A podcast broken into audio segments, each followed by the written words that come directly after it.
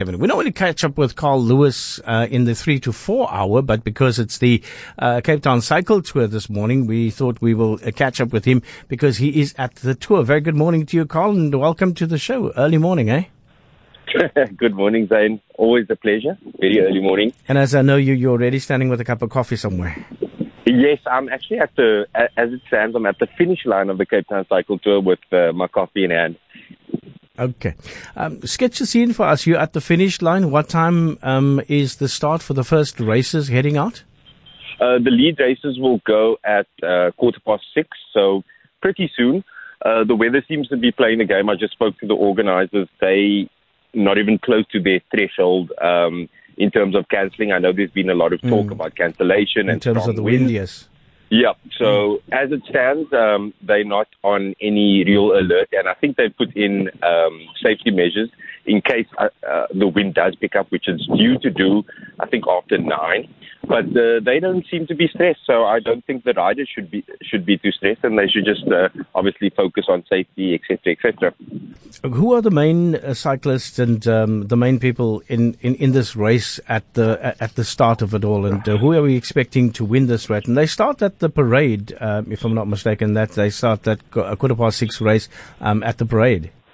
Yes, so they've. I think because of um, the wind, they cancelled the event in 27, uh, 2017, and they actually changed the uh, the start the, the, the, starting location to the Grand Parade. So I think it's in its second year. And then in terms of the uh, the, the, the contenders, uh, Nolan Hoffman, you know, three-time champion, he's someone to watch out for. He is always um, him and Clint Hendricks always have a, a small rivalry for the um, for the title. But I think this year what makes it different is South Africa's uh, pro cycling team, Team Dimension Data, you know, our Tour de France team. They have two local riders uh, taking part.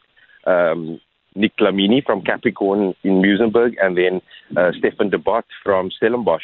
So they that actually adds a very interesting dynamic. They're used to 200 kilometer races, obviously being professionals on the on the world tour scene, but this is a 109 kilometer race. So they actually want the course to be hard. They want the wind to blow, so it can be harder on the on the other riders because they're more climbers, and it's only really Suikerbossie that's the the challenging climb. So really keep an eye out uh, for the men's race. It, uh, it, should be very interesting. Is with those with Dlamini and de Bod uh, in the mix. Yeah, and and uh, you know a, a, total of thirty five thousand cyclists uh, in and around the city, and I and I know that a number of charities are also going to be benefiting from this. Yes, yes. So um, the the Cape Town Cycle Tour itself, I think they aligned two charities.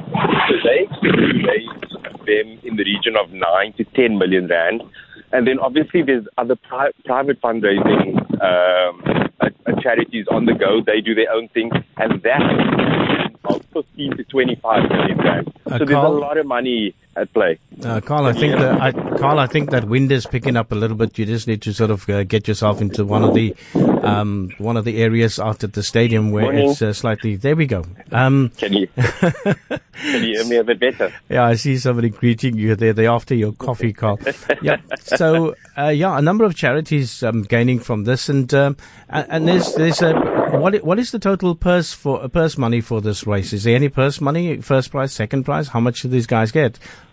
Uh, you know, Zena, actually, uh, I don't know the, the professionals what they the, what they'll get from the race. I know, obviously, the prestige. It's South Africa's um, uh, biggest biggest race on the calendar, mm. so, but I can't tell you the, the exact prize money. But like I said, for charity, around uh, 15 to 25 million raised. And uh, the women in this race because uh, I still want to chat to you about uh, uh, about uh, the sort of discrimination um, all over the world in terms of women participating in races and uh, the fact that we still have men's only races shocked me now the other day. But um, Carl, uh, the the women leading the field here. Oh well, there's there's a couple of there's a couple of locals local ladies to watch out for. I know last year um, a Namibian woman uh, she won the race. And you know, uh, this race is very important in terms of uh, Olympic qualifying uh, and things like that. So it's a very important. So it's not just about the men. It, it's uh, the women's race is just as competitive. And in fact, I think there's been three different winners over the last uh, three years. So uh, theirs is just as as exciting as the men. Chatting this morning to Carl Lewis. He's at the finish line of the Cape Town Cycle Tour. Um, Carl, talking about ladies and about the, uh, you know, the entire situation uh, in terms of races. I, I, watched somebody now the other day being pulled out of a race because, uh, you know, and this was a, a, sort of a marathon race. She was pulled out of there. Uh, because she was a lady and she couldn't participate in, in, in the races. Is this a, becoming a, a sort of a normal thing? Is this like, you know, does it still exist? Well, uh, I think that is that is perhaps an isolated incident. Um, I think it, it, the discrimination obviously lives uh, and is and is very rife around sport. But I think in, in the context of the Cape Town Cycle Tour, uh, not so much. There's always been a, a split and uh, a women's and men's race. So I don't think that's that's really an issue um, in, in, this race for this specifically. But mm. around the world, I think uh, uh, you know equality is becoming more and more of a topic of conversation, and, and I think we're meeting it head on. I think the big news out of the weekend is the U.S. women's uh, soccer team who are demanding equal pay uh, as their men. And the reason they say that is, you know, they've they've won three World Cups, four Olympic gold, gold medals. They train just as hard. Um, they they they've had the the biggest TV audience for a football match in America, so they feel uh, whereas if they lose a match, they don't get anything. But if the men loses the match, they still get five thousand dollars. So they're saying there's a huge pay discrepancy, and I think, I mean, the U.S. is is seen as the light of of democracy and freedom, and even in their country, you know, they're struggling with the uh, gender discrimination and, and and such a big pay gap. Yeah, and uh, moving on from that story, um, it's good news for Cape Town getting the 2023 um, Netball uh, World Championship. Yes, huge news. I was there at the um, announcement, and I, I think the the the the the news rather has been met with with real positive sentiment from from South Af- from South Africans, and I think we, we don't realize how big, or at least I didn't realize how big uh, netball was. There's six million um, netball players in South Africa, and it's also the biggest uh, female participation sport on the continent. And you know the the INF, the International Netball Federation, they were they were quite clear that Africa is a very key growth area for them. There's four African teams in the top 20 in the world, so. Um, not only did South Africa have the um, the best bid, which they were quite clear, it wasn't just about giving it to Africa for the first time, but but they said that you know South Africa, uh, the Cape Town bid was was really good. But in terms of their strategic um, outlook for the next few years, Africa is a, a very important uh, area for them. Carl Lewis, uh, we expect the first person back in uh, the Argus in what time? Uh, in my experience, it's usually about eight minutes, ten minutes past nine. That's usually the, the, the or, or, just before nine.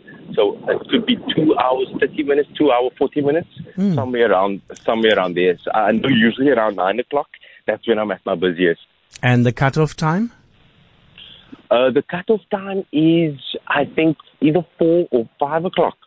Yeah, they usually yeah, they usually give an update um, around three, mm. and then it usually leaves. Uh, they give a, you know a medical update uh, of what's going on, and then I think it's an hour after that that they, they close the doors, which is very unfortunate. The cut-off time for myself and the cut-off time for myself and Jeremy van Wyk will have to be midnight tonight because we'll never make it out. Jeremy says I must speak for myself, but I know he's just as unfit as me. Carl Lewis at the finish line of um, the Cape Town Cycle Tour. Thank you so much, Carl, and have yourself a wonderful uh, Sunday. I know it's going to be a busy one, uh, but I'm sure the family will keep the roast chicken for you for later. Thank you, Zane. You Thanks have a lovely Sunday too. Bye bye. Ciao.